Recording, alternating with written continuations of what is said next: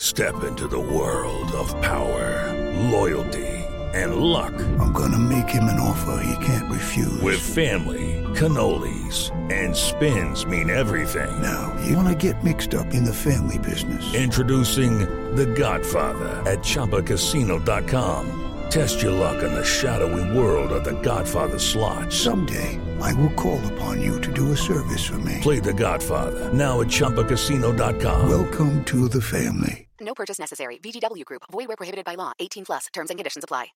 Lucky Land Casino asking people what's the weirdest place you've gotten lucky? Lucky? In line at the deli, I guess? Aha, in my dentist's office.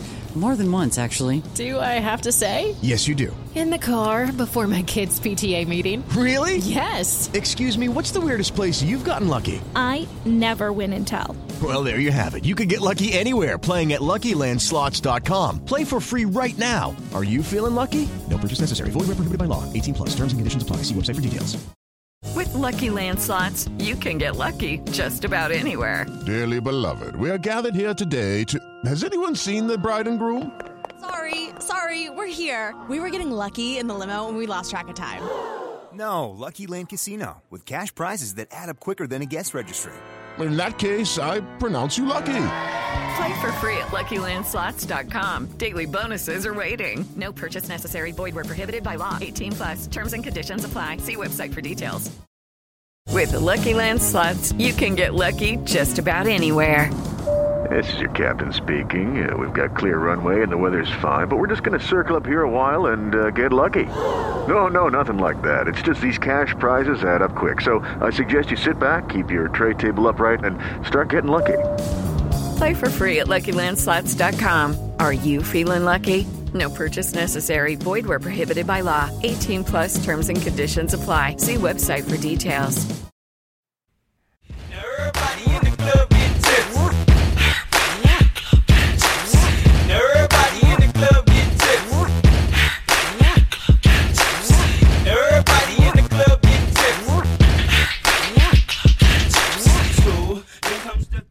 Hello and welcome to another episode of the Lookout Landing podcast. My name is Kate Preusser. I am the site manager for Lookout Landing, and I am joined today not by John Trupin, who unfortunately is busy with other things this week, but staff writer Matthew Roberson. Matthew, how are you?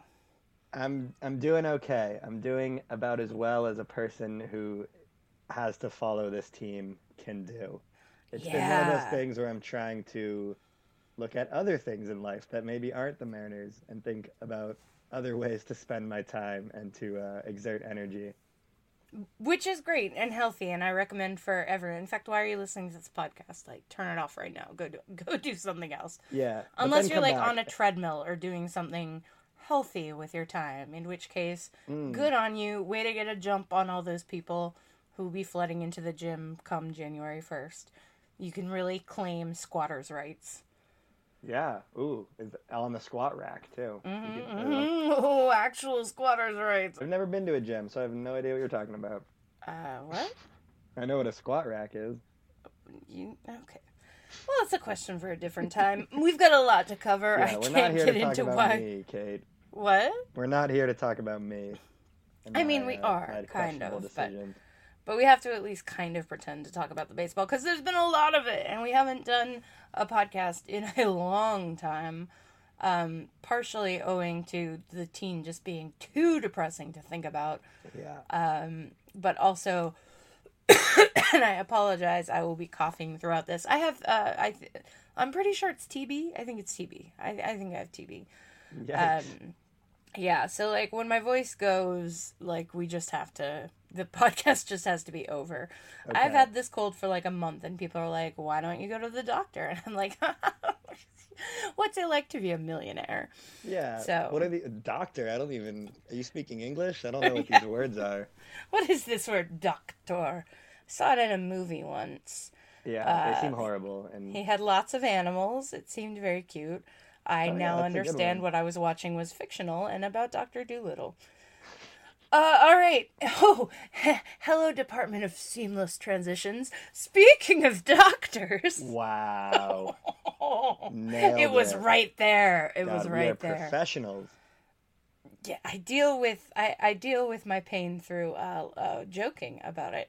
So obviously we're gonna tackle the big news right off the bat, which is the accusations by the former director of high performance for the Mariners, Dr. Lorena Martin, um, came out with a statement on her social media.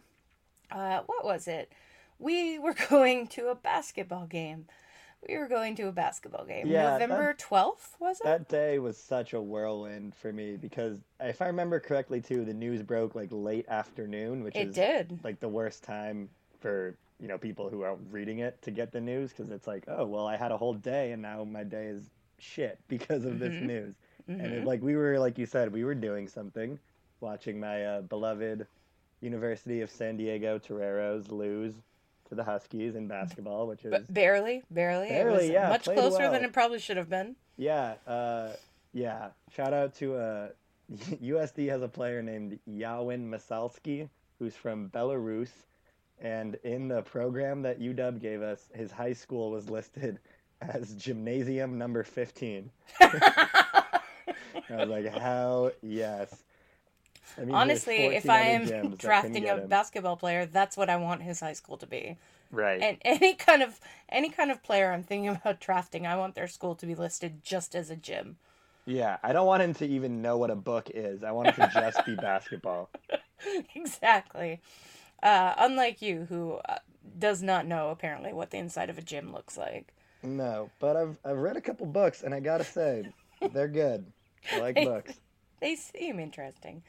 um, so this was I I mean we went like largely as a staff to as a kind of a staff outing thing, um, and it was just it was such a crushing feeling. I like to. I couldn't even participate in the game like I couldn't get really excited about it because a lot of my emotional energy was devoted to thinking about this.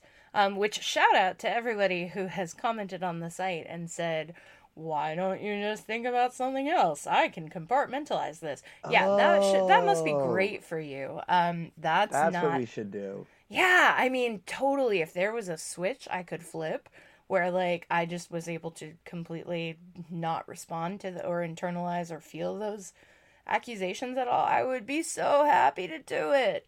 Uh, but the thing about baseball being intersectional is for as much joy as I, as a woman, felt seeing Dr. Martin take this you know, this position that was lauded as revolutionary in the industry, and we were going to start doing stuff in baseball that hadn't been done before.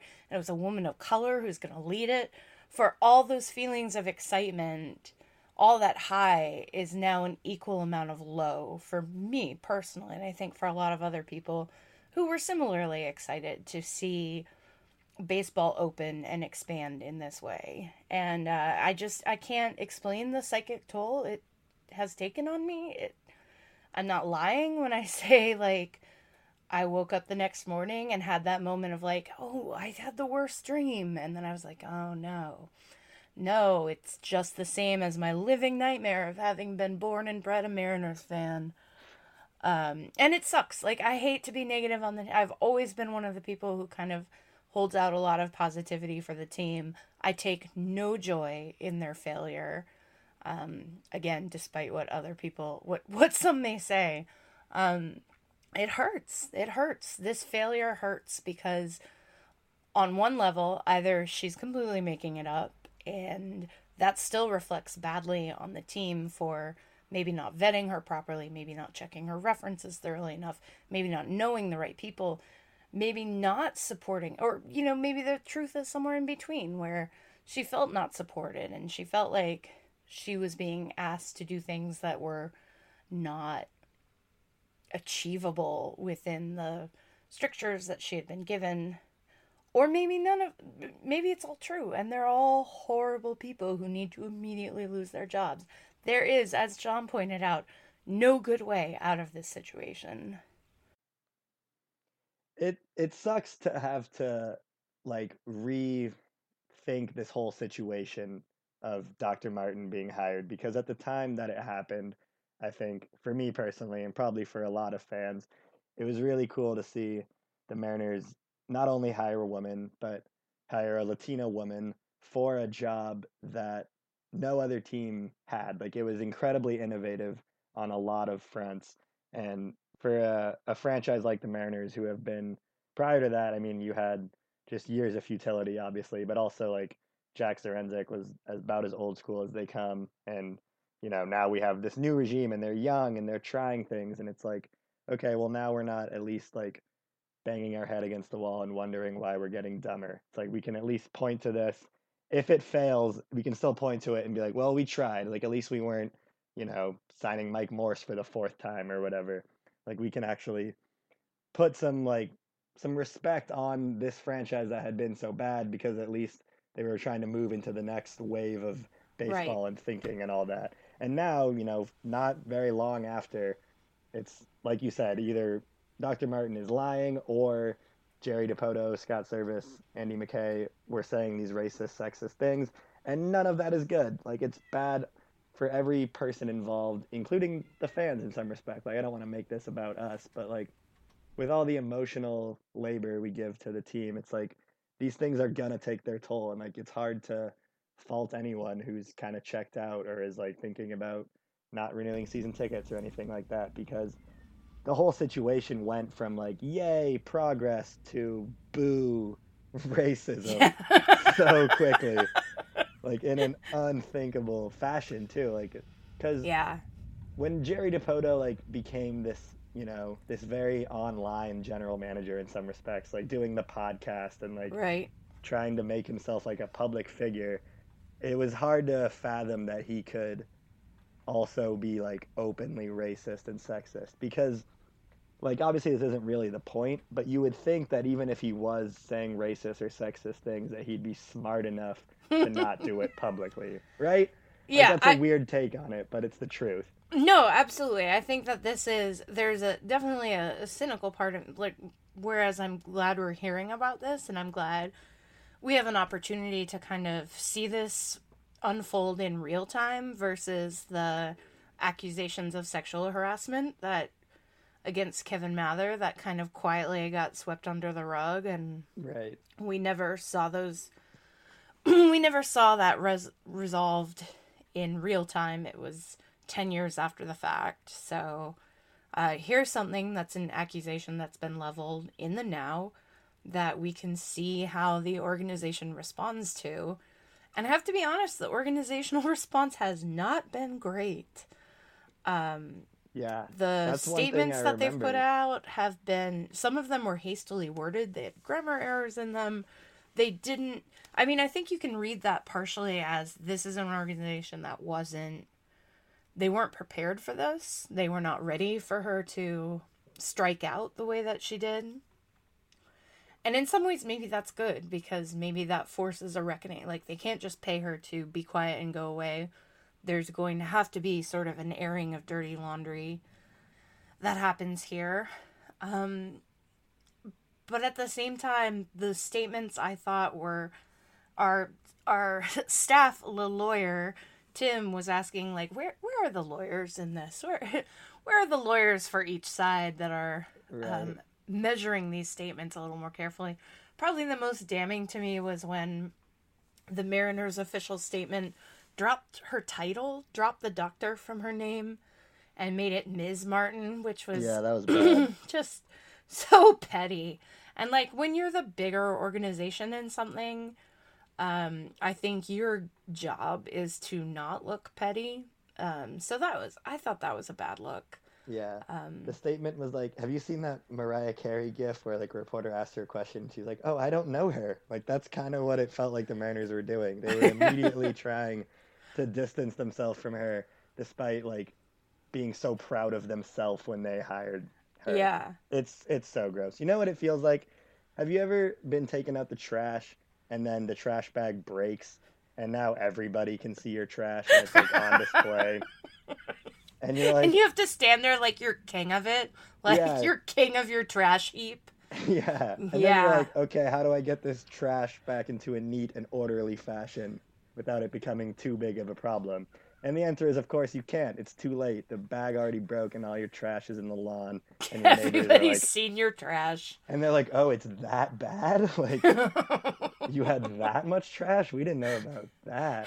How many Panda Express containers are there? Yeah, like, oh, he's depressed, depressed. We didn't know that. so that's what this feels like. But in all seriousness, this is the last thing I want to say about it. Like, these allegations are very real and should be approached with like diligence and care. And I'm glad that people that are way smarter and more qualified than I are talking about it because we're getting, you know, like obviously we like to joke around and like try to just, you know, frame things in a way that's not just sadness all the time, but these are like very disheartening, very serious things and, you know, no matter what comes out of it, like we shouldn't just, you know, don't let Lorena Martin get swept under the rug of history. Like No. this is something that's like as much as we hate it, it's going to be a stain on the Mariners organization, and we have to live with that. Like, it's not just going to go away. And same for Yeah. Kevin Mather, for that matter. Like, we can't just, you know, snap our fingers and make it all go away.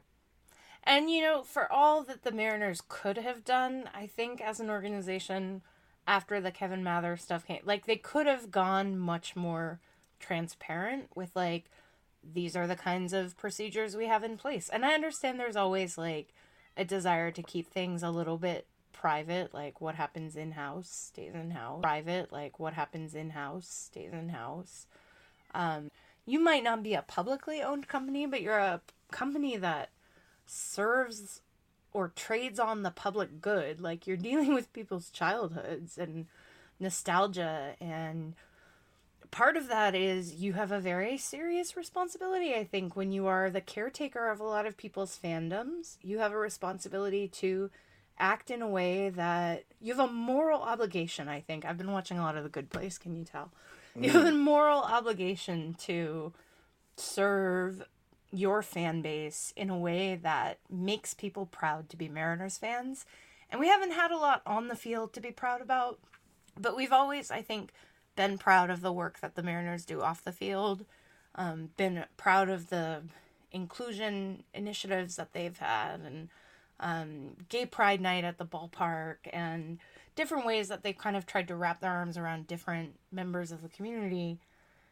And right now, it's really hard. it's really hard to be proud to be a Mariners fan because you couple the on and you shouldn't ever be bringing on-field performance into it. And that was a part i have several problems with dr martin's allegations. One of them is braiding the team's on-field performance into this which it just feels like really shaky ground to me. Um, i don't think on-field po- performance should be correlated to whether or not you're doing the right things as an organization um, but it's hard. It's hard when your your club has a history of losing and sad sack Mariners fan is like such a trope. And then you couple that with this. It's it's really hard to be proud to be a Mariners fan right now. There are a lot of people who are thinking about not renewing their season tickets and I think they have a right to do that. And I think that what the Mariners need to do as an organization is they need to be transparent about this. I'm sure there are limits to the legality of what they can say, but other than this staunch denial of her charges, I would I, what I really want to see is I want to see some accountability. I want to see some understanding of this is why this situation happened. This is why these things are being said.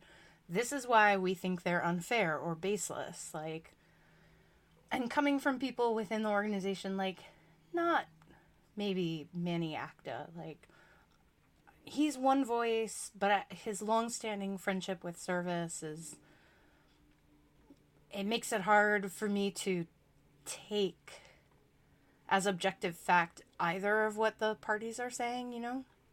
Oh, 100%. So I would just like I would like to hear more voices. I want to hear more voices from across the organization about this. I want to hear Jerry Dipoto be really honest about what mistakes got made.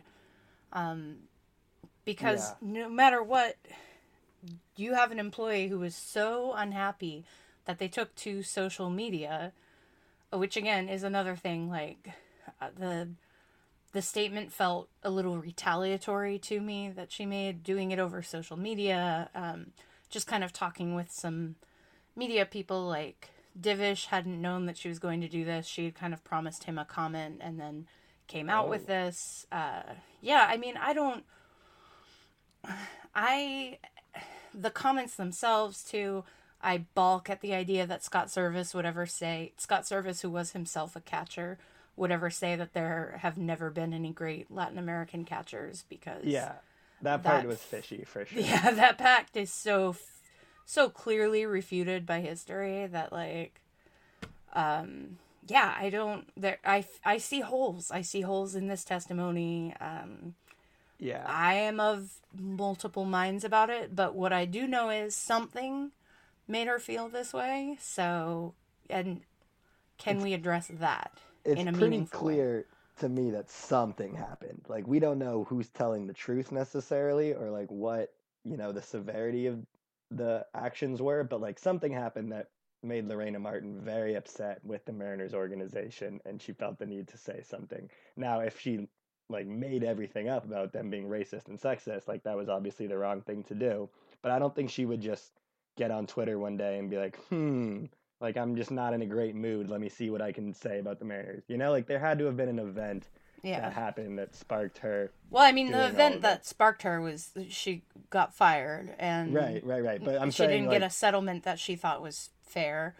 Right. I guess what or, I should have said is something that like led to her being fired, or some disagreement that you know right. prior to her being fired that made her either rightfully or maybe a little bit wrongfully upset. I don't know. Right. It's confusing to talk about and makes me feel gross. Yes. That's that's, that's my conclusion. I oh, will say way, I go ahead. By the way, like this is natural with public figures to like be debating whether or not they should like keep their jobs when accusations of like racism, uh, sexual harassment, sexism, whatever happens. But like, you shouldn't not be racist so you can keep your job. You should just not be racist ever. You know, like it's a weird debate to be like, hmm, well, like how much racism did he do, and like when is it okay to be racist at work? It's like no, never. Point no one on the doll to where he was home. racist. Yeah. So it's, that part's weird too. Any amount of racist is not an okay amount of racist. Yeah, you know what, Kate? I'm gonna agree with you on that. It might be controversial, but I'm putting my name on that. A, we're we're hot taking over here.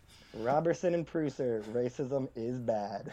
That 2020. That's we're we're running on that. Uh, we're running on that platform. Gonna go with a weird flex here. I will not be old enough to run for president, but I would vote for you in a heartbeat. Oh my god, I'm so. Oh my god. All right, okay. Let's move on. Um, okay, let's let's move on to the fact that this Dr. Martin news or the lingering accusations just kind of hangs over everything. So it's been hard for us at the site to get site business done. It feels a little bit ghoulish to be talking about like oh hey, it's not going to be Safeco anymore. It's going to be T-Mobile Park or T-Mobile Field. I think they yeah. I think they're going Ooh. with T-Mobile Park. Uh, sure. Yeah, the TMP, which should not at all be confusing with the Experience Music Project known as the EMP. Uh, Which isn't even don't. called that anymore, right? Is it not? Okay, well then. No, it's like the Museum of Pop Culture. Oh, that's right. It's MoPop. Okay, Mo well then we baby. have no we have no acronym problem. Continue on. No. Um, I'm not. I don't have any opinions about it being yeah, T-Mobile I really Field. cannot be more neutral about what the stadium is called. If yeah. it was like an evil, evil company, then maybe I'd you know chime in. But like T-Mobile, for all I know, is fine. I'm sure. Yeah, their CEO will... is annoying on Twitter, but like, here's yeah, where I point true. out that Holli Martinez, Edgar's wife, is the director of di- diversity and inclusion for them. Oh, um, scoop. Yeah, so they are. You know, I think they're a they're a right thinking company in a lot of ways. Um, yeah. Um, but all that news has been obviously kind of soft pedaled. I think that the naming deal is very much in place. I'm sorry, my cat is hollering in the background, and I heard some I will, cat. I thought it that, was thought it was cool. Yeah, that's that's the cat. Who... I think with the T-Mobile field, you've probably seen this before. Maybe anyone listening to this has seen these jokes on Twitter, but like people have already done the like, oh well, it makes sense that it's T-Mobile because the Mariners have bad service, but like yeah. service. I'm here to say that joke is bad. That joke is done. That joke is retired. canceled. Yeah, we've canceled that joke. if you want to workshop other bad jokes, that's like literally what I'm here for. Yeah, So yeah. I mean, I would almost something. rather hear the coverage jokes than the service joke because Yeah. oh god, it's just going to be a constant thing. That's probably the only thing that really annoys me about it being T-Mobile Park or whatever. Yeah. Um, I'm that and I hope that the- they soft pedal the magenta in. That's what I was gonna say. I'm excited for the pink. Let there be pink in the stadium. Uh, yeah, yeah. Like, I think a it could tasteful amount of pink. a tasteful. Yes, let's not. I don't want the whole thing awash in pink. Although I don't know. Maybe I do. Maybe I just haven't seen it before. Yeah, Sell me on don't. it, T-Mobes. T-Mobes, hit me up. I don't know. We gotta come up. I was the safe. So, what are we gonna call it? The Mobe. I won't. T-Mobes. Uh, maybe just Safeco for like the next three years, and then Yeah, I'll get used pro- to it. let's be honest. That's probably. I called it happen. Qwest Field like two weeks ago, so I'm still struggling. I will say I drove past for the first time the other day the letterless stadium and just kind of saw it empty. Um, and it Yeah, was a weird feeling driving past it on I 5 and just, you know, it was like kind of one of the markers I always looked at to see the the letters of Safeco Field lighting up the night sky and and it was just a big black empty space which kind of feels a pro- little heavy-handed there on the metaphor but Yeah, it is weird also to be like kind of attached to an insurance company. like I've been Yeah. thinking about like, oh, it's not Safeco anymore. Like that has an effect on me, and then I realized like I don't know anything about Safeco the company. No, I've never really used them as did. coverage. I have Yeah. no idea what they're all about. So, One time, uh, just real quick, I had a friend who was visiting um, from California, and she was saying that like, oh, she came in and she was like seeing the city, and she was like, said something like, oh yeah, I was hanging out down by Safeco Field. oh yeah, no, no, you weren't. That place doesn't exist. It, I like it's weird to realize that like something that's been in your life forever, basically, like someone else could just look at it and be like, oh, it's this, it's Safeco. Safeco. it that's make, my- it scans better. Remember when Jean Segura first got signed? He was like, he put up a message on Instagram like, "I can't wait to see all the fans at Safefco Field." Safefco, and yeah, uh, but Jean gets a pass in a lot of things. I guess not in avoiding trade rumors. Ooh. No, nope. Things are heavy. Maybe we should. Maybe we should skip past FanFest being moved and just get into into some of the trades. Uh, yeah, because let's do that's the other thing. FanFest, I'm sorry, but you don't even deserve a little bit of podcast attention. Sorry. I guess we'll cover it in March when it's been moved to, because they like to take away the one thing that kept me ha- looking forward to something through the long, bleak month of January. Sure. Can't wait. Although this is actually a shout out to you. I've been kind of following the Ian Miller Mexico experience. Yes. fun. Ian Miller. Yes, Ian Miller is playing for the Tomateros down in Mexico in the Pacific, Mexican Pacific Baseball League, and um, pretty fantastic. Dios. Moto God Dios. mode. Yeah. Yeah, it's fun. Um, so I've only ever we've had prospects play in the Dominican League, sometimes the Venezuelan League. I've never really followed a Mexican team very closely, but we have Liberato playing in the Dominican League right now, and, and Ian Miller playing in the Mexican League, and that's kind of it. I mean, I guess you can count Heredia, but we'll get to him later. Not technically a Mariner anymore. Which Um, I forgot about. Yeah, you sure? It's been a busy. It's been a busy off season so far. You're you're excused. Yeah. Um, Yeah. but it's exciting because I noticed that like, I guess because of Mexico's proximity to the U.S., um, they're very meme uh, fluent. The Oh. Tomateros account, yeah, a lot of memes. Um, In Spanish? in Spanish, yes. Oh, I gotta get but, into that. But like their English, their their memes I've originally seen in English on Twitter. Yeah, it's it's interesting and like the accounts are fairly bilingual. It just it feels a little different than um, interacting online with some of the some of the DR based clubs. So that part is kind of fun. Um, and you know the time zone is our time zone, so like the games are kind of on when baseball games would be on here, and you can listen to them online. So I've been working on my Spanish. And uh, yeah, it's it's pretty fun. He's tearing things up down there. I DM'd him the other day, and he said he's never coming back, um, which is fair. I wouldn't want to come back either. Uh, he said he's just absolutely in love with the the atmosphere down there, and just you know playing in front of these packed stadiums on like a Tuesday night or something. I'm sure it's very different from playing in uh, Little Rock, Arkansas, or even Tacoma. So Yeah. You can keep up with Ian Miller. We have tweets about him on the account. Um, cover some things sometimes, or just Google Tomateros de Culiacan, I think it is, and you can keep up.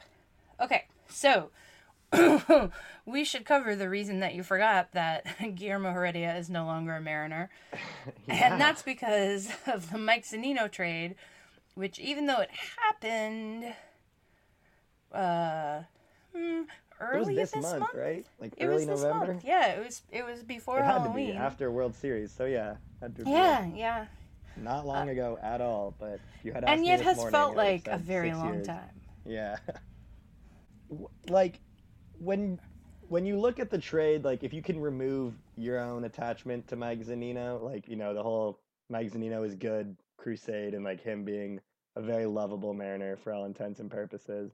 Like, what do you think of it just from a baseball perspective? Like, I know that you are a Mike Zunino believer through and through, but did you see like for me it feels like we've seen Mike Zunino like be so close and then to trade him is like we're just gonna let someone else deal with that. Like it almost feels like just giving up on Mike Zunino a little bit.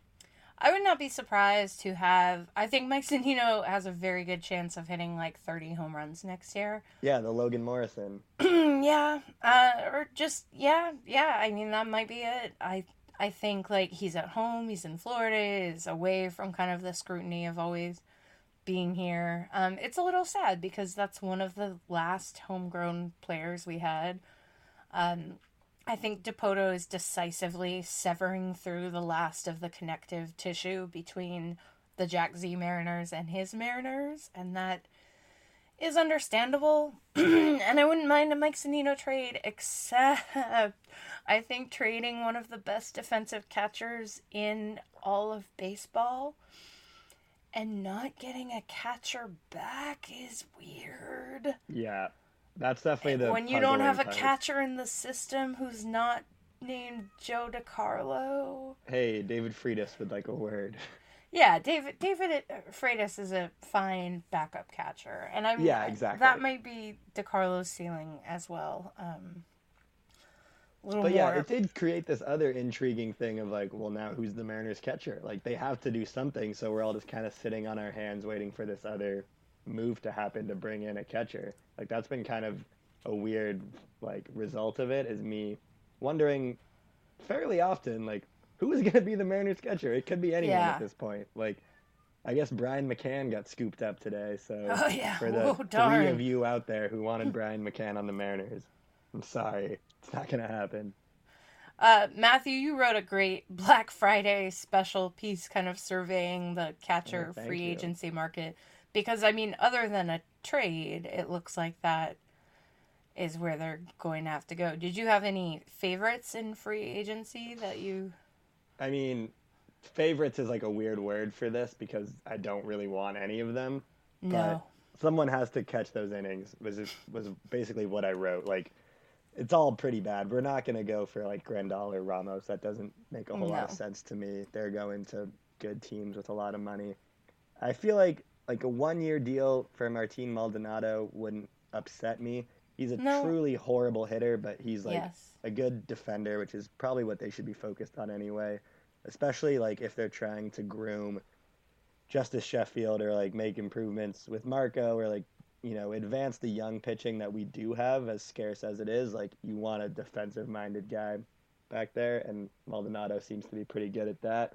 And someone Um, who's a good framer, I think, is really important. If you're again going to rely on a, and maybe it doesn't matter. Like maybe they're just in a race with Texas to see who can get to the bottom of the AL West the fastest this season, which is kind of how it feels. Um, Yeah, honestly, I mean, kinda I, how it feels. they're going to be fourth or fifth in the division this year, and we just need to like, you know, that for all the talk of like, oh, it's not a rebuild, it's taking a step back, blah, blah, blah, we're not gonna. I no, they're gonna suck this year. They're gonna be unwatchable. So I guess like my feeling is if it if they're gonna be unwatchable this year, give me some good stuff to be excited about in the minors. And I felt like trading for Mallex Smith seemed really weird. Like it does fix your problems at center field, move D back to the infield. Yeah. Um, but he's like already a major leaguer, and I feel like if there's one thing you can pick up from other teams in a trade, it's an outfielder. Maybe not always a center fielder, but uh, it just seemed weird to me. It's weird not to get a catcher back. Uh, and it's weird to have- throw in Plassmeyer. That part doesn't make any sense. That was weird too because you have to have Jake Fraley, I guess. Like, Yeah, I mean, I'm not going to claim to know anything about these minor league guys, but like Plassmeyer was drafted this year, right? And they're already Yeah. throwing him away. Like we don't have pitching prospects, especially not left-handed he was ones. literally the top left-handed pitching pres- prospect in the organization. It Right. was super weird. So I guess we'll just give him to the Rays because Sure. we're homies with the Rays. Like it seems like a very like you can just trade. Like it's when you have a roommate and you're just sharing stuff. That's like what it Yeah, is with the Rays now. Like, yeah, you guys can have this. Sure, just give me something back. Yeah, and I mean maybe that's the idea that somewhere down the line, like we're gonna try to help the Rays be really good now because they're the Rays are in a good in a position to be really good this year, and um, we've talked before about. I kind of like the Rays pissing everyone off by DFAing CJ Cron. I wish they had been able to get something for him in return, but Yeah. like maybe they tried and they couldn't. Um, but like they don't really need CJ Cron, and I think he's headed for. He's never had a year like he did last year. If he does, I think the Rays will look stupid, but I also think that's like a pretty low probability outcome for the kind of hitter he's been his whole career. Um, he just this was an outlier year for him, and they have a stable full of guys that they could play there, or they could you know pick up someone cheap on a one year deal, or they could use the savings and sign Nelson Cruz, which is what I'm hoping for. Because Nelson Cruz, Houston Astro, makes me want to vomit. Yeah, I already deleted that from my ears. I hate it so much. I'm gonna have a lobotomy just for that part of my brain. But so I feel like Dipoto has a closer. Oh God, I always forget the guy's name. What is his name? The GM of the Rays. Uh, I have no idea. It's not a name Andrew that sticks in Friedman my brain. Anyway, they have a good working relationship. I think that they're kind of trying to help each other out in some as much as players can, so or t- competing teams can. Yeah. Um, so I'm all in on like rooting for the Rays this year and, and Oh, hoping that they're successful.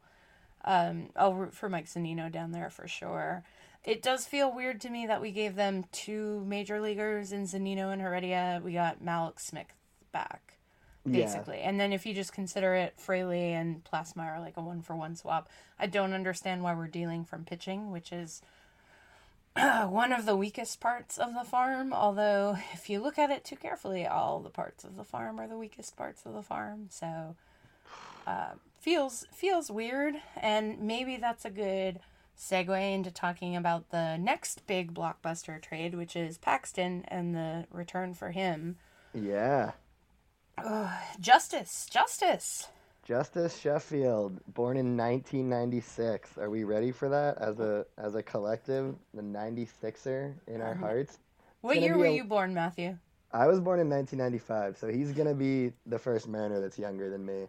Yeah, yeah. How's that it. taste? I mean, I, I've done a lot of Justus Sheffield uh, creeping, and I gotta say I'm excited. Like if it was like a boring dude born in 1996, I'd be like, oh god, like why? Why did it have to be this guy? But from what I've seen, and I'm pretty much referring to one thing in particular. If anyone would like to follow along from home, if you go to Justus Sheffield's Instagram, there is a picture from not too long ago. I'm gonna open it up right now. He is uh on the mound. It's a mound visit situation. Can we can we get his uh can we get his Instagram handle? Oh, great idea. It's Justus underscore Sheffield. Justus is spelled with a U, so J U S T U S. Aka Just Us, because that's all Mhm. we got now. But anyway, so this was July 16th. He's in the Futures game, it appears, on a mound visit. The picture is from the side, so you can see his rather large donk. And he captioned it on a picture of himself Why my mama gave me this misproportioned body. Three crying, laughing emojis, and then the hashtag ass fat. Ass fat. And I think he also tagged his mom because it's he put Mhm. at Misty Chef at the end. But the ass fat thing is incredible. Like this is a Mhm. self-aware, thick king, and he's ours. And he's like one of the three things you can get excited about for this team. So I'm glad it's this and not like, I mean, no shade to anyone who does this, but just like I'm glad it's not like a Bible verse online guy, you know, where everything No. is just scripture and Which which was the to God. secondary piece? The secondary piece in this trade, Erik Swanson. Okay, I uh, only know him is- for the Eminem tweet. Yeah, that was a whole other bad. That, if you want the opposite of uh, Justus Sheffield and his Yeah, the duality of prospects. Yeah, and his uh, announcing he was a Mariner with "Thank you" next. Uh, again, that was showing Sheffield. Yeah, showing great meme awareness. Uh, and then he's you have Eric's be so great. Uh, yes, I'm very excited about him. I'm very excited about uh, Dom Thompson Williams, who also uh, have you have you creeped Dom Thompson Williams's Instagram? Not as much because I, from what I can understand, he's years away from actually being on my TV that often. Like he's probably gonna start in the low minors, right? Is that uh, he, he should be around like double A. So not Okay. no he'll he'll be in double A. He will he will be okay? someone we can get relatively excited about. So Okay, well, I have nothing but time to kill, so I'll I'll do my research. But Justus Sheffield does make up for the fact that like we traded the one pitcher that was kind of like a sure thing. Like last season, for as much fun as it was to watch Marco, and for as much as Wade LeBlanc was just baffling hitters, like every mm-hmm. time Paxton pitched, it was like, okay, like if we don't win, like we're gonna be in it, and if like we lose, it usually wasn't his fault. You know what I mean? Like it was Right. kind of like those vintage the 16k game that they lost to the Athletics. I literally have that in my notes. I wrote most perfect distillation of the Paxton era, 16 Ks and a loss. Yeah. Because the Mariners did not know how to win that game. But that was, if we want to just get into like James Paxton memories, you and I were at that game. It was actually one of the first times I think I really interacted with you, at least at Mhm. Safeco Field. And it felt like a fever dream. Like, it was cra No one could hit him, and yet, like, We were I in the Maple Grove. confident. Yeah, in the Maple. Grove. Maple May they rest in peace. Um, Uh-huh. Please reach out to any Grovers, you know, check in on your friends. Um, but that was like, it was both like, oh my God, James Paxton, this is it, this is all we've wanted. And then Mhm. also that other part of your brain being like, well, you know, the Mariners aren't going to let him win this, right? Like, you've seen this movie a million times before. And then, of course, that is what happened.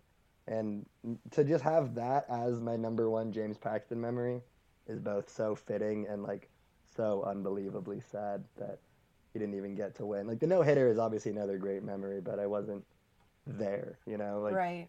being there in the Maple Grove, especially like basking in that. It was cold. I remember it was like early in the season, but hmm that's like It was a night game. it was a night It was- game. Mark Canha was wearing eight turtlenecks, all stacked on top of each other. like caps for sale, that kid's book, but with turtlenecks. Yes, Yeah, that's Mark Canha. I believe Um, that that's when you came up with Mark Canha's whole alter ego as like a, a not even his alter ego. That's him. that's his. Berkeley living, That's a choice. Like the Berkeley essential oil using, Bob Yeah. Dylan listening, David Yeah, Foster oh, Wallace man. reading. When I found out that he walks up to a Bob Dylan song, I like I knew I had a number one enemy in Major League Baseball.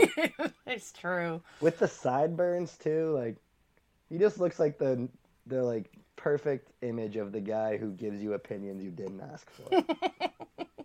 so I don't like him at all. But I do love James Paxton. I'm genuinely sad to see him go. And like you said with the Zunino trade, it's weird to me to like trade from our strength. Like James Paxton was the strength, and obviously then you're gonna get a lot of trade value for him, and at least we got like a young, promising pitcher. But it's like that battery of Paxton to Zunino was like one of the things that I liked about the team, you know? Like to have that just gone in the span of a couple weeks. I don't know if I was fully prepared for it. I probably knew that Paxton was going to get traded, but to have it happen like back to back with Mike Z and then to have it be like still in the American League, I was at least hoping he would go to the National League. And it's all just like it all hit me at one point and I was like, well, the Mariners are going to suck and they're not even going to have their best pitcher and the most fun section in the stadium. Yeah. Like it's just like how much do you want to hurt me, Mariners? Uh the one thing that made 2017, which was a miserable season in a lot of ways, the one thing that made 2017 bearable was the Maple Grove and was getting to watch Paxton and like every fifth day feeling like your team had a shot. Yeah. And that's gone now. like yeah, we watched is. him figure it out and like become the pitcher we all hoped he would be just to get traded to the Yankees. Like that sucks. I again wouldn't be that upset about it, except that it felt like a light return. Um, yeah. I would have liked a, I- a big leaguer, like someone with a track record, you know? Like a young Well, big leaguer would have been ideal. or even like I think what's worrisome about Sheffield is he is the Yankees' number one prospect, but there are so many question marks about him. Um, there are question marks about his command, and he's still very young. I think one thing that gets missed about Sheffield is he's you know he's 22. He has time. He can just be anchored to the side of Wade LeBlanc for a while, and he can learn things from him. Yeah. That's a great point, actually. I didn't even think about that. It's still a big i mean there are a lot of people who look at him and see reliever and like i don't know i don't often or always agree with scouts i think scouts tend to a lot of times see it's too easy to group a player into well this is another player that was here before and this player will be like this player and this is the Yeah. projection that i see for them and I just wonder if, like, maybe there's a little bit of prospect fas- fatigue with Sheffield because he was so high profile playing for the Yankees, because he was in the Arizona Fall League, he was in the Futures game. Like, a lot of people saw him. And when I read through chronologically the scouting reports of him, and they go from very glowing to just over this past year, there's a sharp turn in them. I noticed that too. Everyone thinks now that he's going to be a reliever or that he's Yeah. not all that. And it, it happened this year for sure because he used to be like he was one of the prospects that I had heard of, and like that's one of my bars for prospects. If I've heard of them, that's probably Because you haven't heard of any of them. Yeah, no, I'm Unless I'm we not a literally put them in front of your face and we're like, Matthew, this is a prospect. You need to pay attention to. You need to know who Buddy Reed is. Yeah, which thank you. I do love Buddy Reed, but it's either that or if I went to college with them and I get to write about them and then they trade him. Those are the prospects that are like up my alley. So Shout out Bryson Brigman. yeah, Bryson, he listens. He knows what's going on. Uh, Bryson, I love you. um, I hope you're doing well. Hope you like the new Marlins jerseys.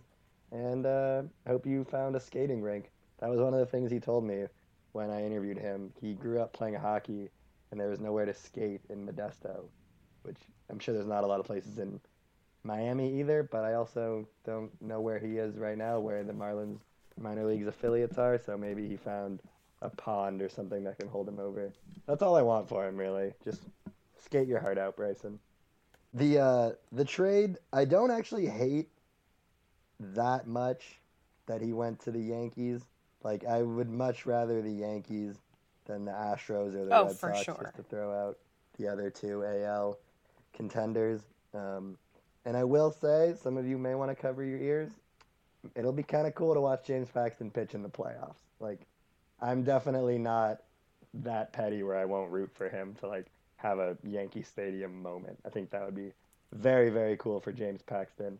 And I hope that even just for a second, he can get rid of those incredibly sad eyes that are just stuck to his face and have a moment to let his eyes shine and to to smile like he did when he threw a no hitter in his home country, which was one of the coolest things I've ever seen. And again, now it's now it's all just a memory, and I'm getting sad again. So I'm gonna I'm gonna pass Uh, the ball over to you now, Kate. the the uh, measure of if you love someone is if you, you know, if you love something, you let it go, right? So yeah, that's I'm- what they say. I'm worried about Paxton not succeeding in New York more than I'm worried about him succeeding just kind of on a personal level. I don't think I can handle the New York Daily News back pages or covers. Uh, Oh, yeah. And the Oh, puns gee. and, you know, big maple, more like big crapple. I don't know. I, I'm not. The thing is, you're not that far off. like, there will be something like that. Like Little Maple will absolutely get used, or like Canada, this guy sucks. Like something stupid like that. Uh, I'm sure you've had some time to go through all the stages of grief. How are you gonna do without Katie Joe Paxton in your life? I'm I'm I'm still gonna follow her on Instagram. I'm still gonna love everything she posts. But um, Okay. yeah, it's gonna Have you- it's. Have I replaced her in my Mariners pantheon No, of that's wives? not what I was gonna say, but you can answer that as well. Okay, well it's Casey Freitas. Uh, Oh. yeah, she's she's the second. I mean, I will always. I still love Marissa Cishek. Always will have a place in my heart. Uh, Katie Joe will just join that that group of of to all the Mariners wives I've loved before. Um, What I was going to ask is, have you seen anything about them like looking for apartments in New York or like adjusting to life? I'm sure they haven't done all that yet. But like, no, but Katie Joe is real excited to be to do a, a lot of Real Housewives of New York stuff. So Yeah, I'm fascinated by James Paxton in a giant, giant city. That's going to be wild for him and for all of us, especially it'll- with the media. Like you said, he's going to be very overwhelmed, and I hope that he gets some training or something, or someone explains to him that it's not just Ryan Divish and Shannon Drayer every day. It's like 45 news outlets that all want you to sound stupid so they can write a dumb headline. Yep, yep. Um, you know, there's there's not going to be a lot of watchable Mariners baseball next year, so there are storylines we'll be tracking, and that's one of them. Um, there have been rumors that there will be other. So obviously, the they're not calling it a fire sale, but they No. might be calling it a a um, heat induced clearinghouse. Uh, It's a little a- wordy. a a um warmth It to be like a- warmth like bazaar a smoke that- sale.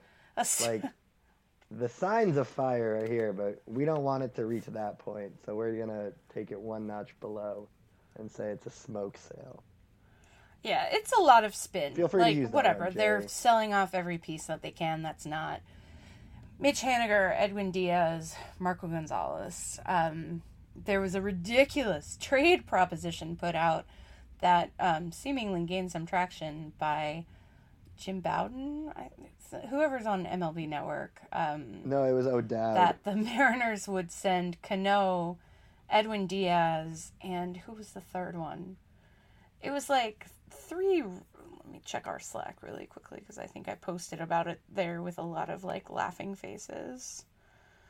Um, It was. Ah, it's yes. really bad. Like you don't have to put a lot of thought into it or analysis to be like, this is a horrible trade for the Mariners. There's no way they would do this. Yeah, so they get the Mets get Robinson Cano, Mallex Smith, who they literally just traded for, and Edwin Diaz, and the Mariners get Jay Bruce, Dominic Smith, Yeah, and nope. Andre Gimenez. So is Jay Bruce supposed to be the reward there? like that's that's the that's such a bad package for one that includes Edwin Diaz and one of the best hitters of a generation. Like that's unfathomably stupid.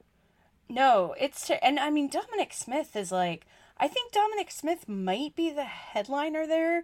Gimenez is a shortstop who's like a light hitting short. It's a light hitting shortstop. It's Jay Bruce, who costs a fair amount too, and Dominic Smith, who is um, mm, hasn't worked his way up to New York quite yet. Or maybe they're giving No. him some.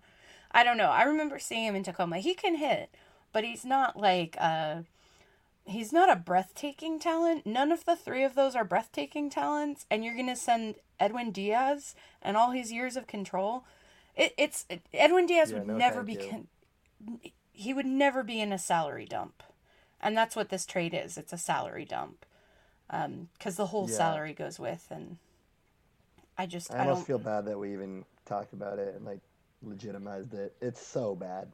That's never going to happen. And if it does, like I will absolutely mm, stop following the Mariners for at least a season. Like that would be the height of this poop mountain. I mean, what I think it illustrates is the problem in dealing Cano, um, because he is so expensive, but he also is still a valuable player. So, in trading him, like maybe a deal to the Yankees with Ellsbury because Ellsbury only has two years left. Ellsbury is a way less productive player than Cano. So, you know, maybe that works in some way. I think the Yankees and John has and I have talked about this before. I think the Yankees are maybe one of the only team that teams that make sense.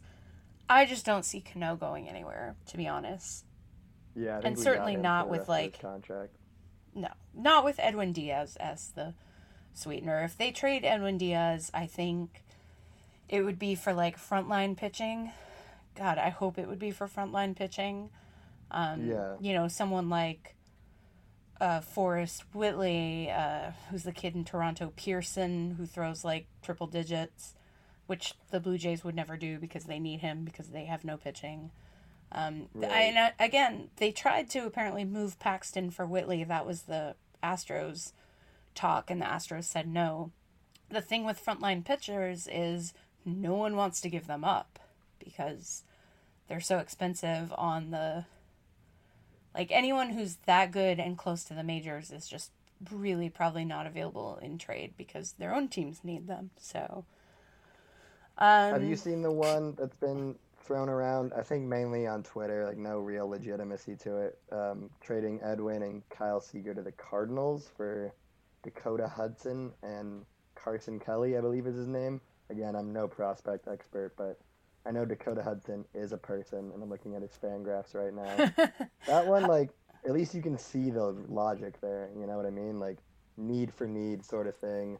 Like, we would get that high end pitcher that you're talking about.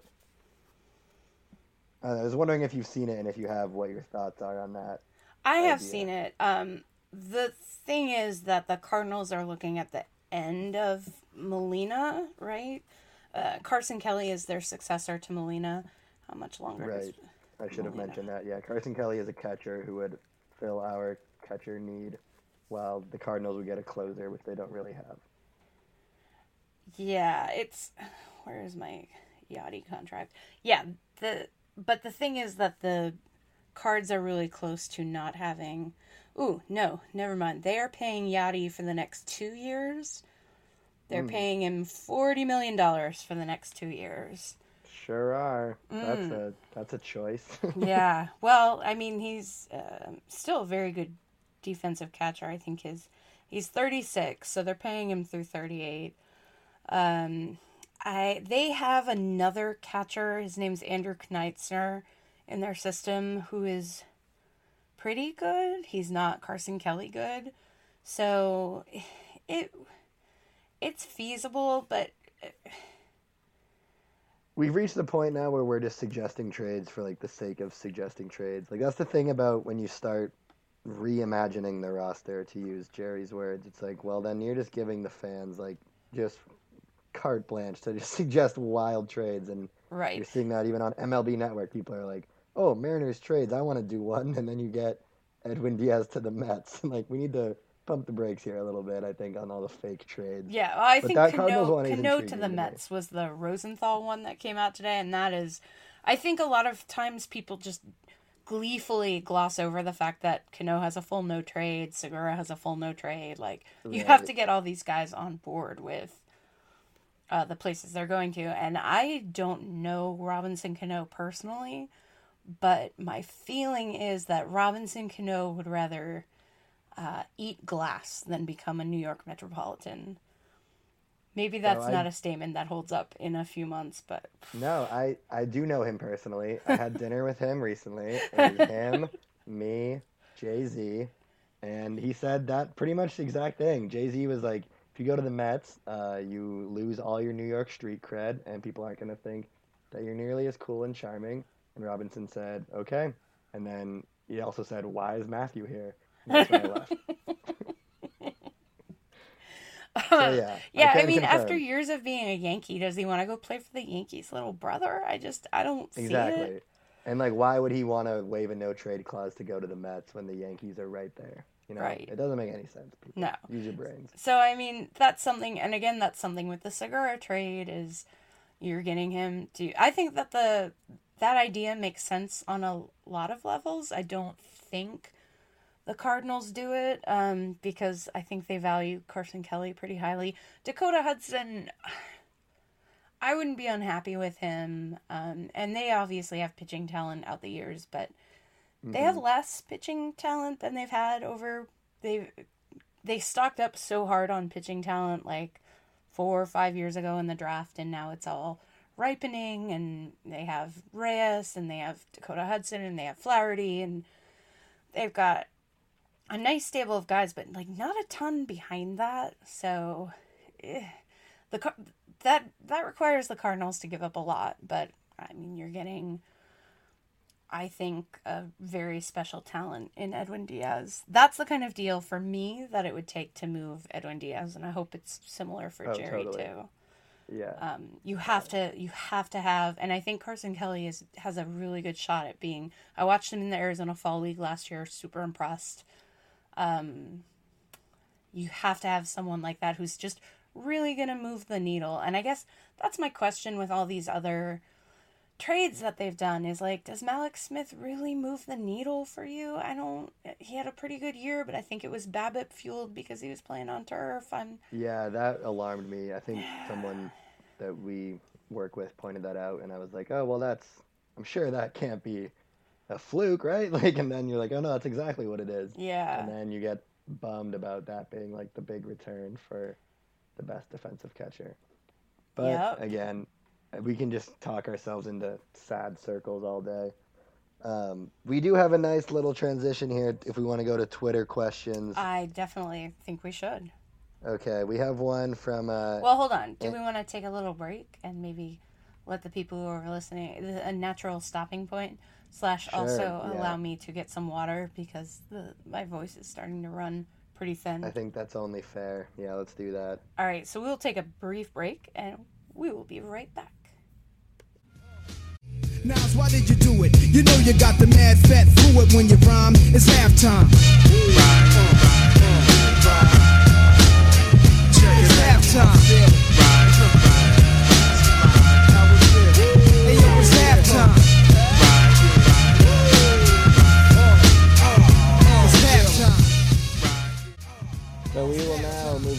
Twitter question part of the program. We got a flood of questions, almost an overwhelming amount of questions. So thank you for that.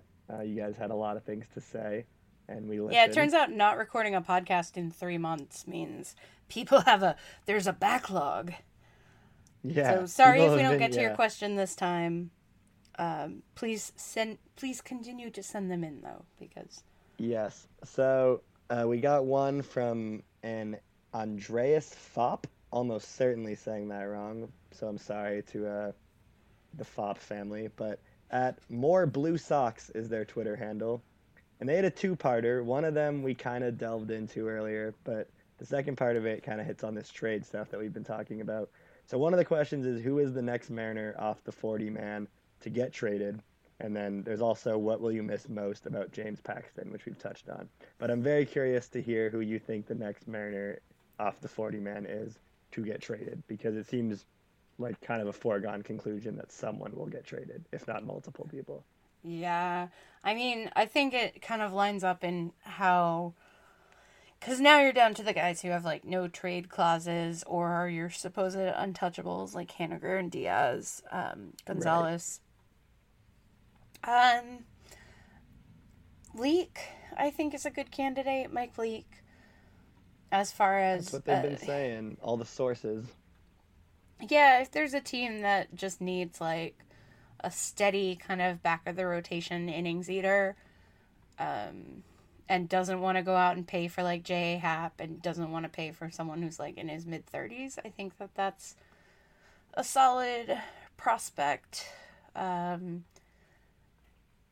and, but it sounds like they're really aggressively shopping Segura. It sounds like they don't want Segura anymore, so he'd be my guess. Yeah, the Mike Leake thing, like, he's one of those guys that I could not really be more neutral about. Like, when he pitches, I'm like, oh, it's Mike Leake. If he gets traded, it'll be like, oh, there goes Mike Leake. like, that's all I can really say about him. Yeah. I did. It is hilarious when he like dominates just out of nowhere. Like when he'll go like eight innings on like seventy-four pitches, and you're like, "Whoa, where did this come from?" And then the next start, everything is just middle, middle, and he's getting lit up. That's what I'll. If he does get traded, that's what I'll remember about Mike Leake is his ability to fluctuate between best pitcher on earth and how is this a major league pitcher. I will not um, miss Mike Leake particularly. No, like miss is a strong. He does seem like a chill ass guy, which, I which always appealed to me. But that could also mean that he's like horribly, horribly bad. like it's all just been a facade, and that I shouldn't trust anyone because that's kind of what the Mariners have conditioned me to do. So. I mean, that seems like a good. uh That seems like a good jump into do you trust this FO? Didn't we have that question? Oh yeah, we did. I didn't write that one down, so I don't know who actually asked that on Twitter. And I'm sorry if we can't give you the shout out, but we definitely got like several variations of that question. Like do we trust this front office? Why should we trust this front office? What How can we after... trust this front office? Yeah. Just all when the variants. do we trust this front office? Uh, um, all the variants of the W is, questions.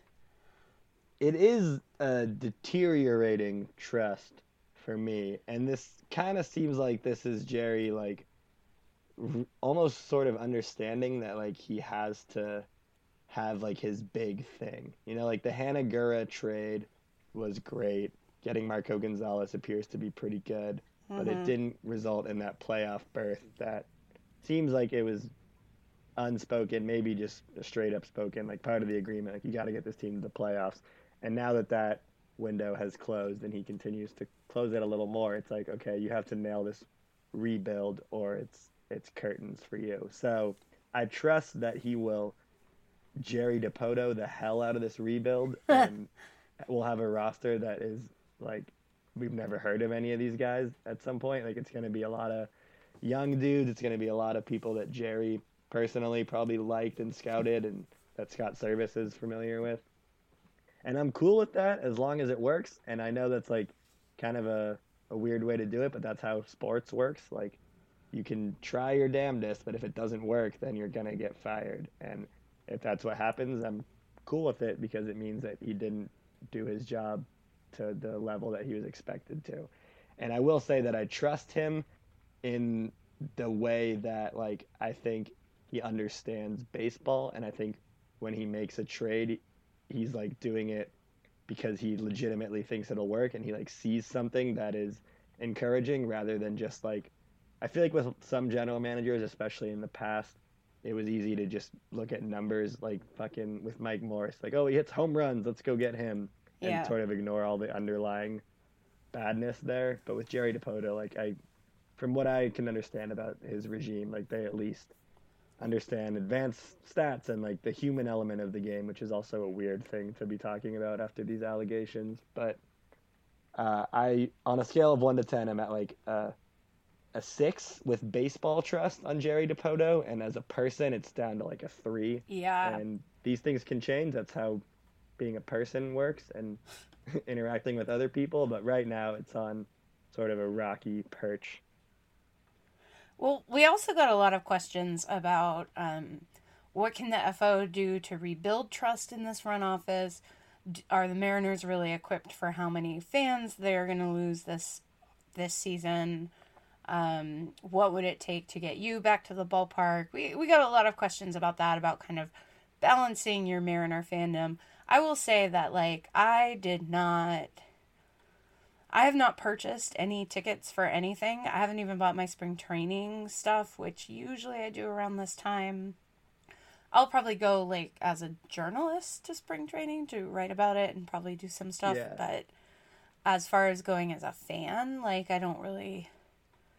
I might go as a fan just because spring training is a lot of clubs and I'll get to see a lot of people and a lot of baseball and a lot of our Yeah. minor league guys. But the idea of spending money on the major league product right now is um, not something I want to do. I'm not buying any special tickets. I'm not buying any of their single ticket offers. I'm not.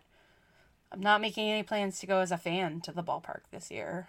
I'm not I buying opening day agree. tickets, which I usually do. So No, the idea of opening day, like April in Seattle, being cold and wet with a bad team against the Boston Red Sox, who are a juggernaut, who have oh god, I forgot annoying- they opened against the Red Sox. Yeah, so it's gonna be it's gonna be like eighty percent Red Sox oh, fans. Oh my They're god, gonna it's be gonna be so awful.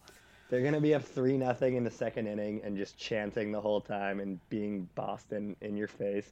And that sounds like like literally the last thing on earth I want to do. Like I'm not even really a huge fan of like the April series just because that weather sucks and like a lot of times the players don't even look like they want to be there. Yeah. But the idea of doing it against the Red Sox and like just that army of fans is I'm gonna that's a hard thank you next for me. Yeah, yeah, I, I have to say I agree. And like honestly, the front office is going to continue making money because Seattle's a transplant city and they're going to keep app- appealing to the Blue Jays fans, the A's fans who I feel like are going to be our next wave of uh, fans we can't stand at the ballpark because they are going to be all puffed up little poppin' Jays after I don't know what years of kind of sulking around. They're going to be insufferable. Yeah, Um, I I could figure it out through context okay, good- Poppin' good- Jays is a good new use one of- for me. Good use of context. I mean, I suppose I should use that with the Blue Jays fans, but Yeah, it's Um, only a matter of time until we have like a Blue Jays discount. Like, oh yeah, show Canadian ID for like ten dollars off your ticket, and then that's gonna be like, okay, just say like we are the Seattle money chasers. Like we, at that point, like it's just so transparent that you're just all about money and not about catering to your own fans who have stuck with you through nothing. Like they have nothing to show. For, like it's all you can be like, oh, we made the playoffs. The fans should be here. It's like no, we have every right to just not pay attention to you, and we still do. yeah. And I mean, as long as they continue to make it easy for opposing fans to get into the ballpark and hard for us to, it's just you know they're gonna make money, but how many people and during this rebuild, how many people are going to be pushed away and pushed into like the NHL coming to Seattle? Because I went to my first live NHL game courtesy of Brittany Bush, friend of the site, Brittany Bush, and um, it was so fun. We went when we were at the Arizona Fall League, which I haven't even had time to talk about. Um, but it was it was super. It was so fun to just go see in person and Yeah, the NHL is dope, and you saw, I'm guessing, the Arizona Coyotes, who Yes. are the worst. No, they're really good. You're thinking. I you're thinking of when I went and saw the Phoenix Suns, who are the Wait, the- worst You're telling me the Arizona Coyotes are good? Yes, the NHL team. Oh, huh. They've Yes. been bad since the jump. I didn't know that they had figured it out. Good for them. Uh, I'm gonna pull up their record right now. They the were Phoenix like, Suns, I can confirm, are offensive to my eyeballs every time I watch them. They have never once even tried to play defense. oh no, they're bad now. They're nine and eleven now. But when I saw them, they were like five and two or something, Okay. and they had won a bunch in a row. So they were they were good and they were fun, and it was a fun fan experience. And I just Yeah, think so the NHL will be great. And like one thing that I'm kind of intrigued about, um, so the Mariners, like we've mentioned many times, and I'm sorry to kind of beat a dead horse here, are going to be bad in 2019. You know who's not going to be bad? The Seattle Storm, who play during the same season. Like their season is the summer. So I'm curious to see yeah. Sort of how that attendance goes after winning the championship. It's a bummer that the Storm had to they're gonna have to move out of Key Arena while they do the renovations. So that might affect things, but it'll be interesting to see how that kind of championship bump plus bad Mariners affects the Storm. Right. Plus, uh, storm ticket prices being really reasonable. Uh, yeah, a long term Mariners fan, sort of born and bred Mariners fan, friend of mine, Mike Standish, said he has little to no interest in watching the Mariners this year. Um, but he did just buy Storm season tickets, so we love that. Uh, yeah, I think the Mariners are going to have to do something.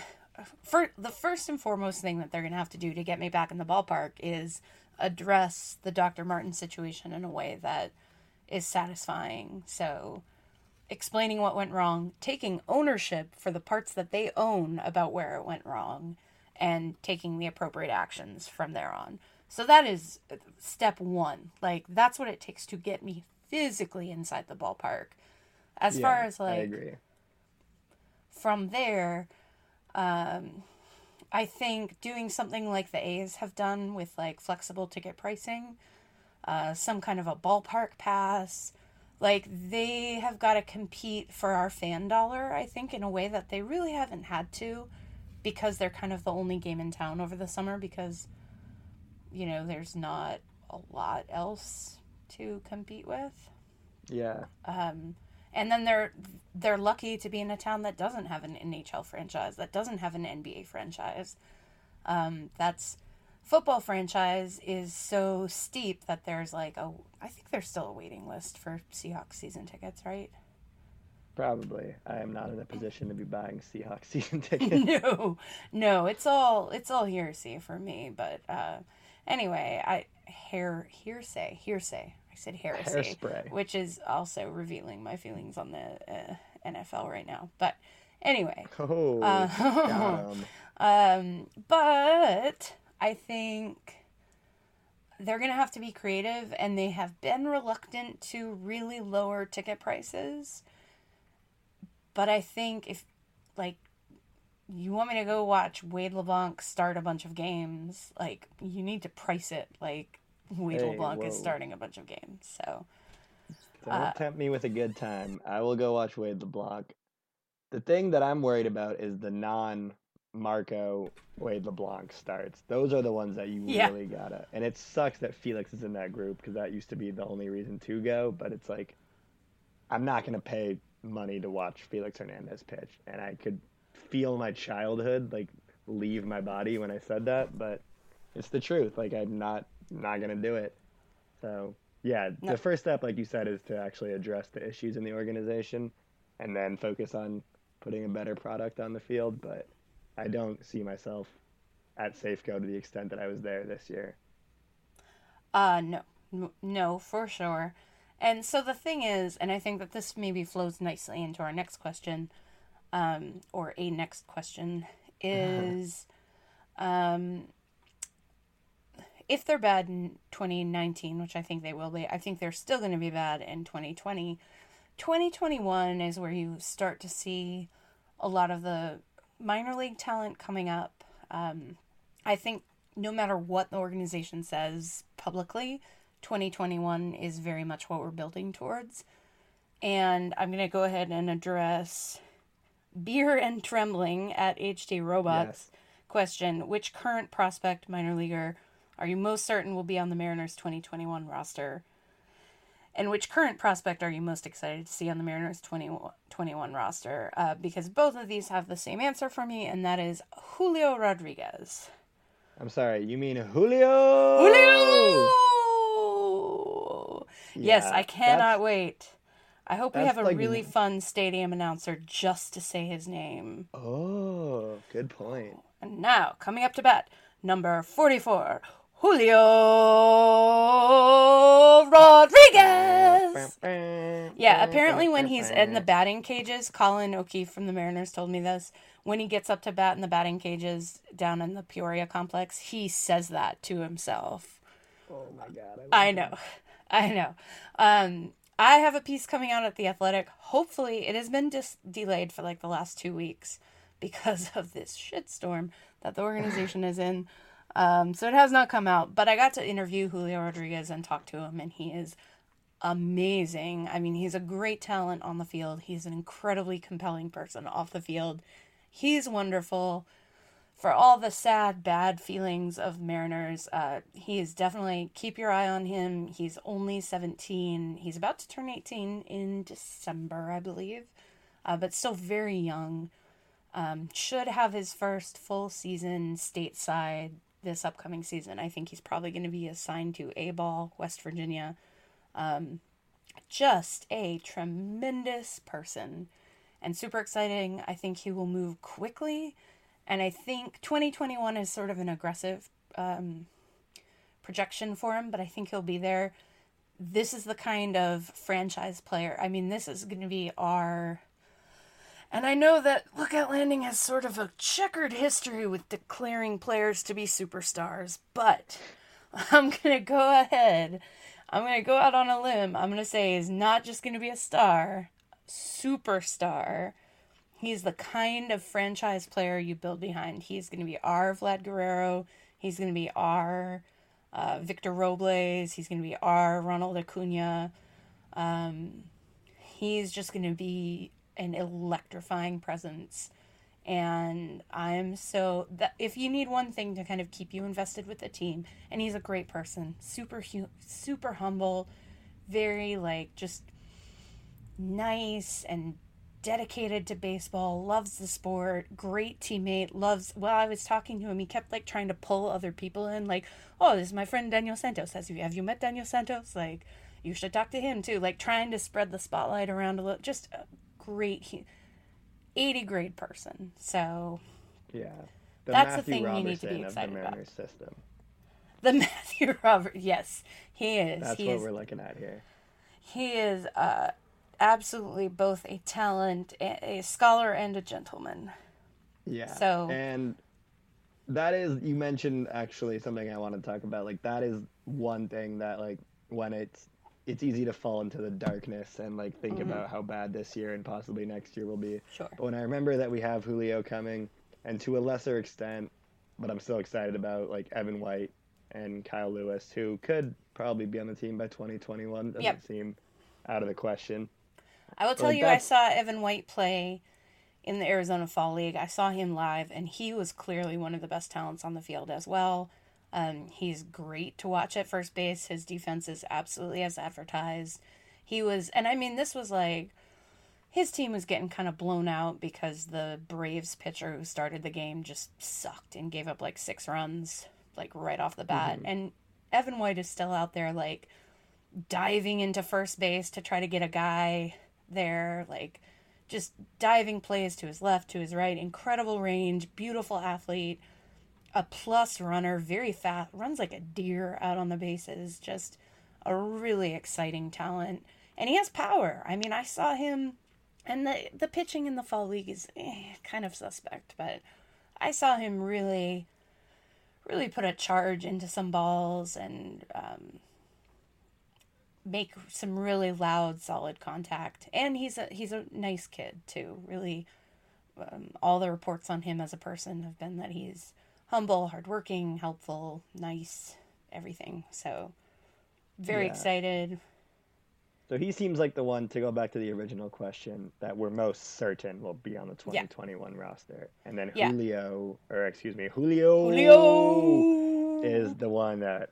I mean, obviously we're most excited about. Right. That's White will be assigned to Double A this year. I expect him to move pretty quickly. There's a chance White is on the 2020 Mariners, which will be exciting. that's dope. Yeah. Uh, all apologies to Ryan Healy, but we got we got your replacement just just incubating. Yeah. you. You are so hard to watch, Ryan Healy. Like I really like him as a person, and you just have made it so challenging to watch you take at bats. Yes, but who knows? Maybe he'll figure it out. I I wouldn't hold my breath, but maybe it happens. I don't know. You know, there's a possibility they try to game his service time and send him down to for to Tacoma this year. It would be a Yeah. really scuzzy move. But they've made But, some I mean, scuzzy moves scuzz lately. it up, dude. Like, why not? Yep, they uh, you know, didn't add Art Warren to the 40 man, which I'm still mad about. I'm almost certain he's gone in the Rule 5 and I'm going to have some really harsh I mean- words to say about that.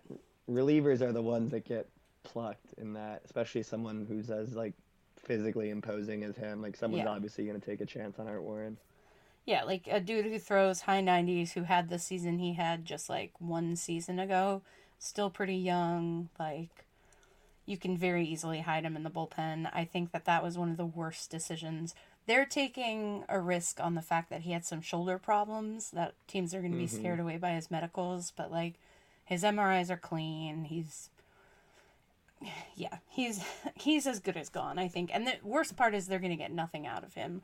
A year after the Rays were like very dogged in trying to trade for him. So bad move Mariners. Yeah. Um, I have a question that's kind of in line with the last one. It's about the future, and it comes from one of our own. This is from Isabel Manassian. She and I did my research on this, so if you are not prepared, I'm fully ready to just field this question on my own. Run Isabel at Isabel said, "Please select one 90s slash early 2000s rap song that reflects what you anticipate the 2019, 2020, and 21 seasons to be like." So I put a lot of thought into this. This was most of my day. Okay. honest. So for 2019, I'm going with "Tipsy" by J-Kwon. Do you remember that song? No. Everybody in this bitch get tipsy. Okay. 'Cause that's how I'm gonna be for the entire season. I'm gonna be really, really tipsy. Okay. As will probably everybody in this bitch. It's gonna be a sad, a lot of sad drinking, and I'm not advocating that. Obviously, don't cope with your problems uh, by drinking alcohol, but it is. It's in the cards. I think it's gonna be one of those kind of seasons, and the product on the field will probably look a little tipsy some of the time. So that's my thought. Also, I just like that song, so there's an excuse to listen to that on repeat several times. Um, shout out to J-Kwon. Uh, 2020, I'm going with Halftime by Nas because I think that's about halfway to where we want to be, hopefully. Seems like a nice time to stop and readjust, you know, take stock of the organization. Like a halftime, you know, that one was easy. That one wrote itself. And then 2021, Kate, I'm going I'm going bold here. I'm going with Award Tour by Tribe Called Quest because I think that that's the year that it all happens and we have either Mitch Haniger MVP, maybe who's to say? Edwin Diaz Cy Young, those are awards. They could go on a tour for that. Or let's dream big. The Mariners make the playoffs, win the World Series, win the baseball equivalent of the Champions League, which doesn't exist, and we go on an award tour and everything is great and life is happy again. That's the dream for 2021, and it's going to be soundtracked by Award Tour by Tribe Called Quest. So Ooh. thank you, Isabel, for that question, which uh, really brightened my day, if we're being honest, and made me think. I agree is- with everything Matthew chose. That's what life is. Okay. Yes. Thank you, Kate. Sorry, that one was totally me. Just like it's like an ISO situation in basketball. Like everyone clear out. Let me take this. and then I, I just went to work. So You did. You did. Now I guess the the nice thing to do would be to let you choose a question if you have any that you would like to tackle. Well, I would maybe say that uh, we got a question from, speaking of tipsy, we got a question from Audrey Sarah at Now Why Later. Which alcohol have you found to best assist you during this hellscape of an off season? Again, Beautiful question. we at Lookout Landing do not rem- recommend drinking away your problems. No, Um, it, we It does recommend not work. First of all, I can tell you No, that. no, it makes you feel worse. hmm Yeah. For sure. Uh, what we really recommend as far as healthy health, being your healthiest self, uh, we recommend um, not being online so much and thus not being able to see the latest news that uh, the Mariners are wreaking upon us. We recommend checking Lookout Landing as your one major news source where we will True. distill the bitterness into a we will we will candy coat it we will dip it in some metaphors and we will we will give it to you and it'll still be bad but it'll be like when you try to give your pet a pill and you like roll it up in the little pill pocket that's how we do Yeah. It's like none of us really like this, but we got to do it. Yeah.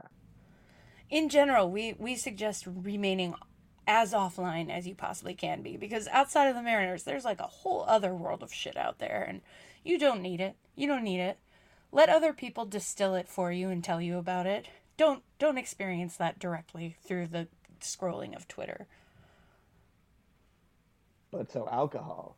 Uh, but alcohol okay but yes if you are if you are uh, of legal age and able to consume alcohol Yeah. um I've I've recently uh, become a little bit of a red wine guy, and before I go any farther, I need to clarify: not good red wine by any stretch of the imagination. Uh-huh. I'm like, I walk into the grocery store, and if it has a cork in it, it's probably too expensive. I need to go the twisties. That's more my speed. Mhm, Ones that just mhm. have like a bottle cap on it. I think that's helped. It's uh, it's nice to just not drink beer all the time, which is essentially liquid bread, and just feel kind of crummy afterwards. Mhm, mhm. So maybe get into red wine. I don't know. Check it out. There's a lot of selections out there. You can learn a lot about wine, about yourself, and the feelings that wine will elicit from you. Because, oh boy, there is a lot. So uh, if you want to get into that, maybe explore. Uh, you know, use the winter as a time of self exploration, and Mhm, red wine is a great place to find that. Especially if you go to like one of those wine and painting classes, right? Where you like Oh, dude, Yeah. yeah. Do that. Don't even listen to any baseball news or don't even own a computer. Just Yeah, go to no. wine and painting classes Mhm. and then have your friends like print out lookout landing articles and bring them to your doorstep in like a paperboy situation. Mhm, That's mhm. the way to do it. that is 100% the life that you should all be living. Yeah. Um, and then add some red wine, maybe buy some turtlenecks, look for like an apartment with exposed brick. Just live that kind of life, you know? Have bad opinions about Get some jazz. plants. Get some plants. Plants, Yeah. yeah. Get like a fiddle leaf fig. Yeah. Yeah, like look up cool places you could travel to, but don't actually go to them because it's too expensive. That's what you need to do. hmm These are That's all the only good. life advice I'll give you. Okay, I think these are all reasonable, workable things. I will say that I have started tending a plant collection. I, I started it right about when the season ended, and it's extremely satisfying to grow something. It's like having my own little farm of prospects, but none Oh. of mine flame out and get shoulder damage. That's because plants do not have shoulders. Yeah, Well, I mean, you know, they don't get the equivalent. they don't get like leaf rot and stuff. So far, all of mine are are alive. So put me in charge of a major league baseball farm is what I'm saying. And it's just give us like an hour. We'll solve all the problems every week. I will say, uh, Plants, red wine, and Kate. Kate as a farm director. Kate That's as a farm trifecta. director. Can I run for that? Is that like an elected office? Get a Kate wave know- going? The Sounders let the fans vote on who should be the GM. I think we could do something like that for the farm director. uh, for all let's let's put the entire organization up to a vote because honestly Ooh.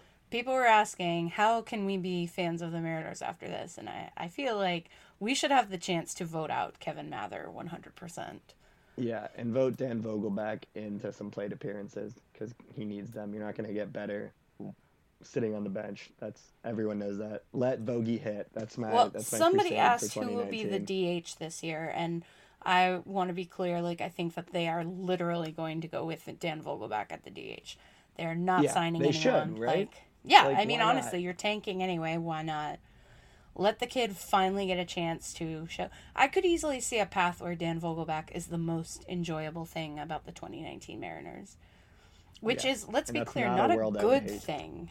No, not a I good disagree. thing. No, I disagree.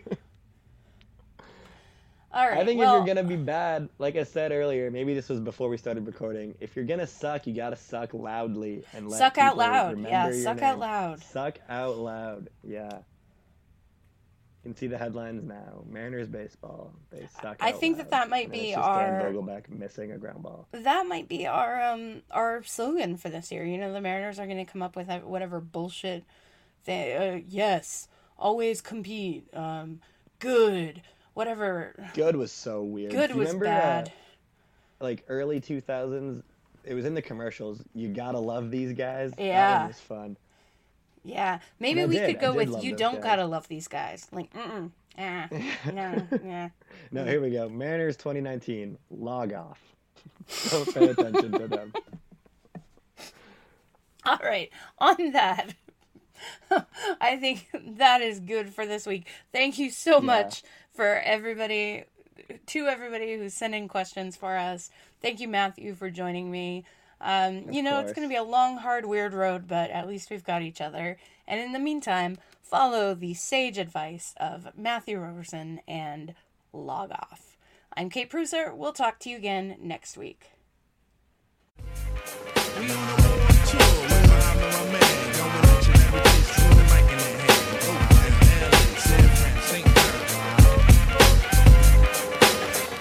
give you ear, so I be sublime. It's enjoyable to know you in the concubines. Take off your coats, ladies act like gems. Sit down, Indian styles, you recite these hymns. See, lyrically, I'm Mario Andretti on the Momo. Ludicrously speedy or infectious with the slow mo. Heard me in the 80s, JB's on the promo. Him, I never end the quest to get the paper on the caper. But now, let me take it to the Queen side. I'm taking it to Brooklyn side. Or like whatever, I'm lying. It's gonna be like three weeks before we record another one of these.